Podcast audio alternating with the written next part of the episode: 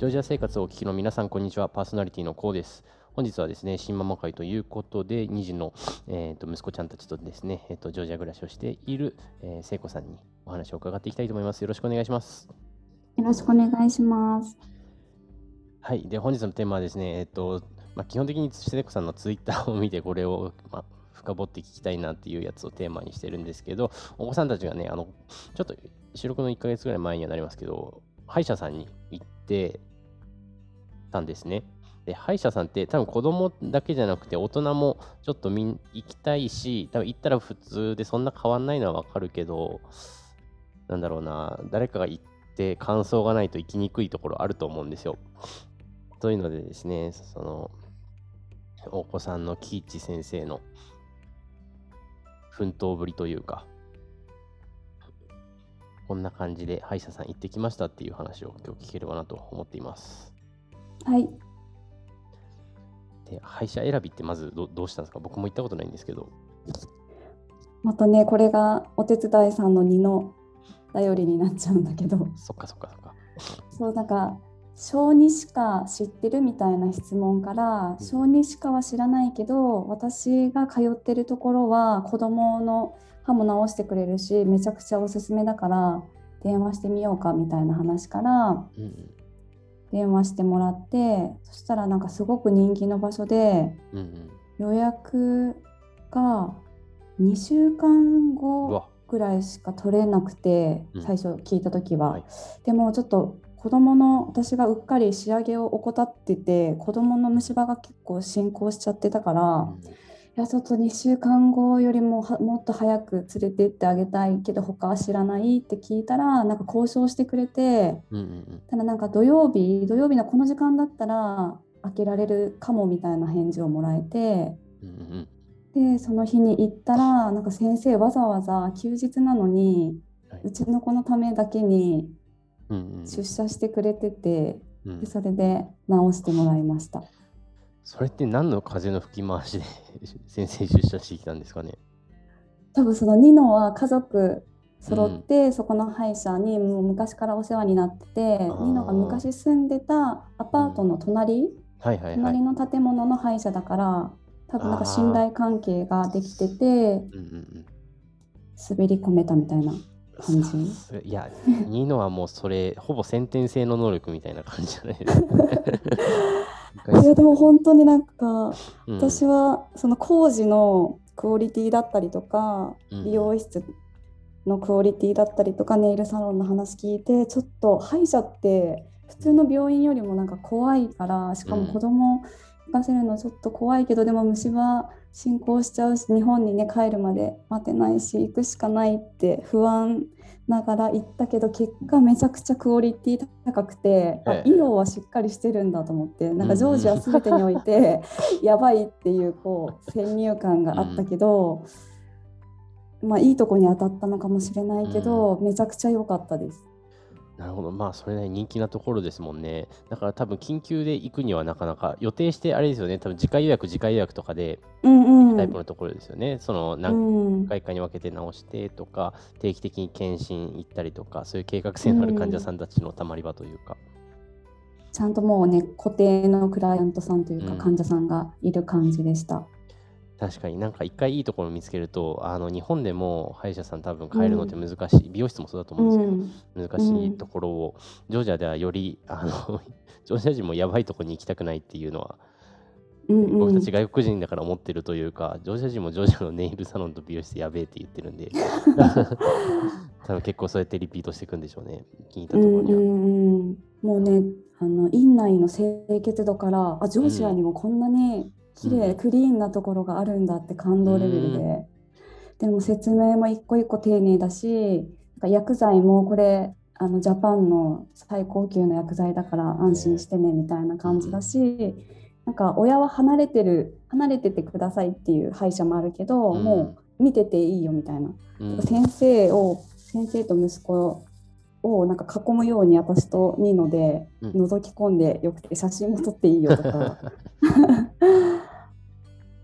でなんかアシスタントさんもすごい優しくて子供も安心して、全然嫌な感じにならずに終わりました、うん、それ場所は飛び石のなんかうん。中心部の方だったりとか、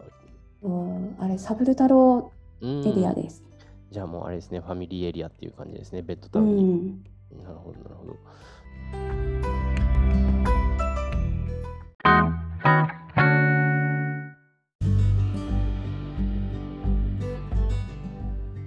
その、じゃあちなみになんですけど、その時の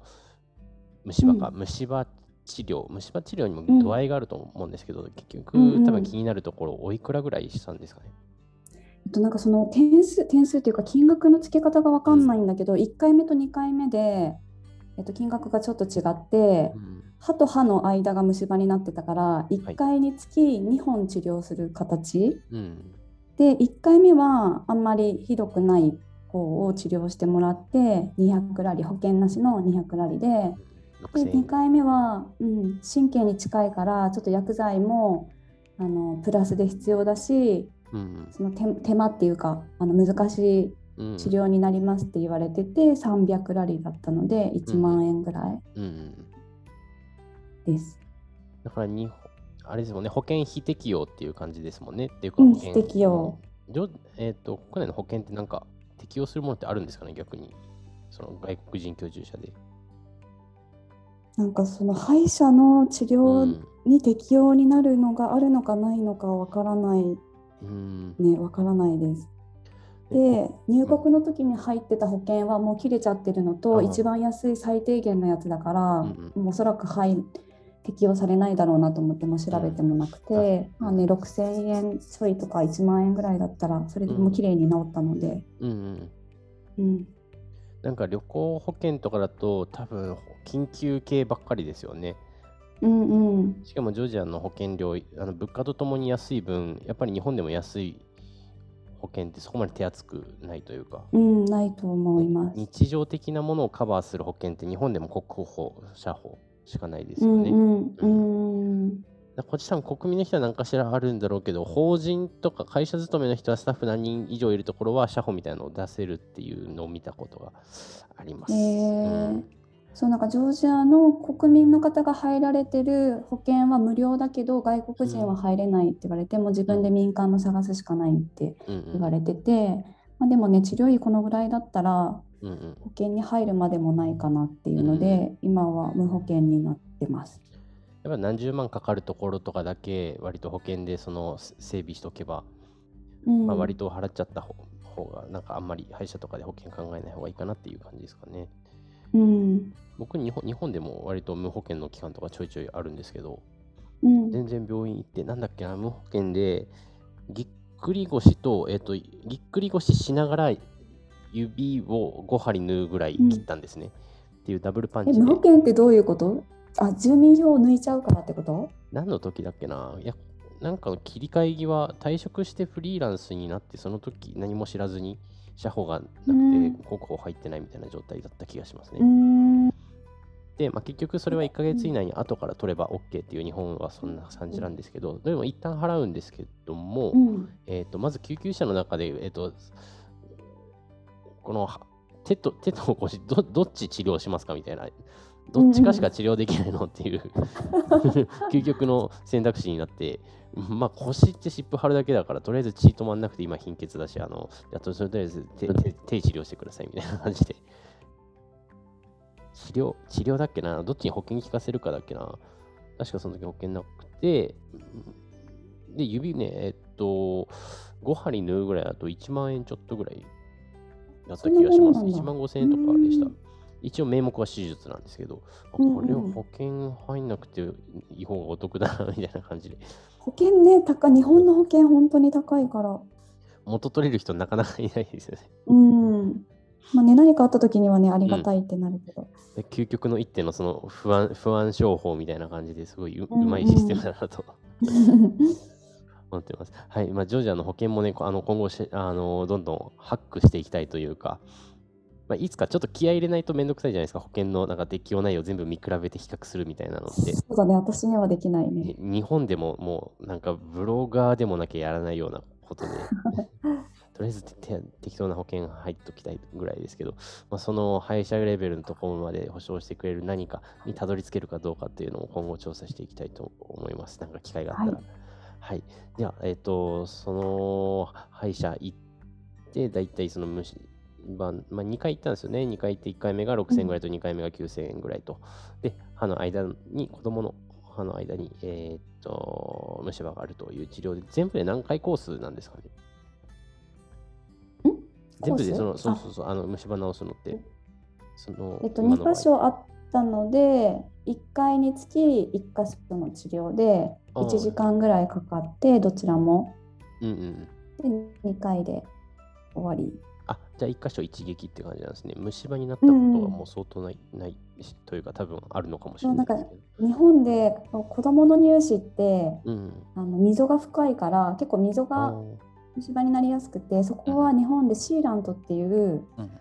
なんか埋め埋める虫歯にならないようにもう全部の歯を埋めちゃってたから、うん私がもう大丈夫って思い込んでたらその溝じゃなくて歯の歯と歯の間あ、そっちかみたいな感じの。そうそうそうそうこっちもあったかと思って、子供、大人関係ないやつですね。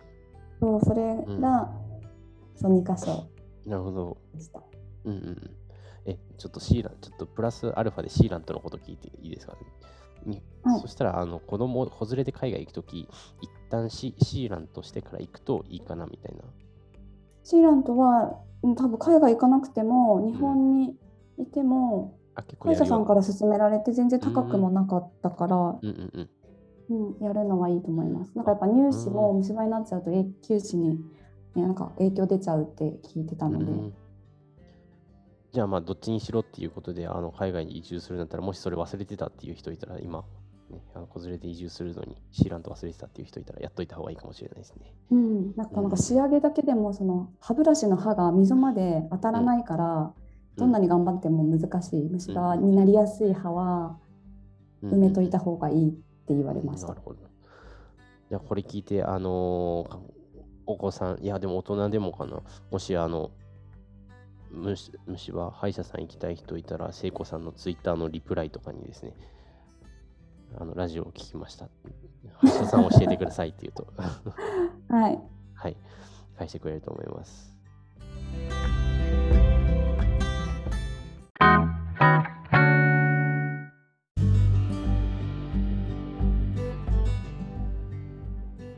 でもまああれですもんね、何かジョージア語のサポート必要ですよね、予約電話で取ったりとかで。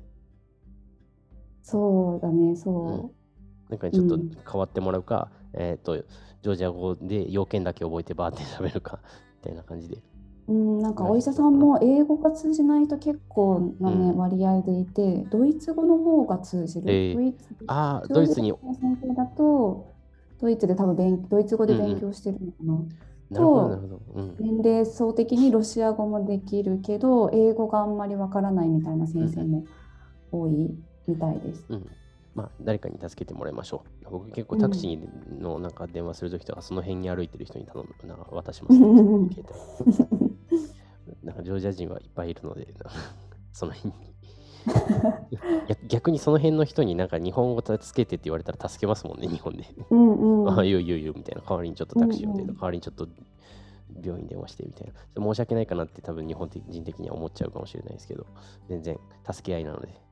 いいと思いますね。はい。じゃあそんな感じで今日は聖子さんにですね、えっ、と、歯医者さん行ってきたよっていう、お子さん連れてきたよっていう話を聞いてきました。僕もね、あの、結構歯医者、な何も問題なさそうだけど行きたい気持ちがあるんで、あの、スケーリングだったり、虫歯の検診だったりとか、なんかそういうやつですね。今度ぜひ紹介してください。はいはい。はい。じゃあ本日は、えっと、島も会のということで、聖子さんに、えー歯医者さんのお話をお伺いしていきました。YouTube 版の方ではですね、このラジオの、えーっと、未公開の、未公開シーンじゃないな、えーっと、アフタートークのシーンとかをね、えー入れてますので、そちらもぜひ聞いてみてください。はい。ノートの方では毎週月曜日にその週の放送予定を掲載してますので、そちらも合わせてご確認ください。それでは聖子さん、ありがとうございました。ありがとうございました。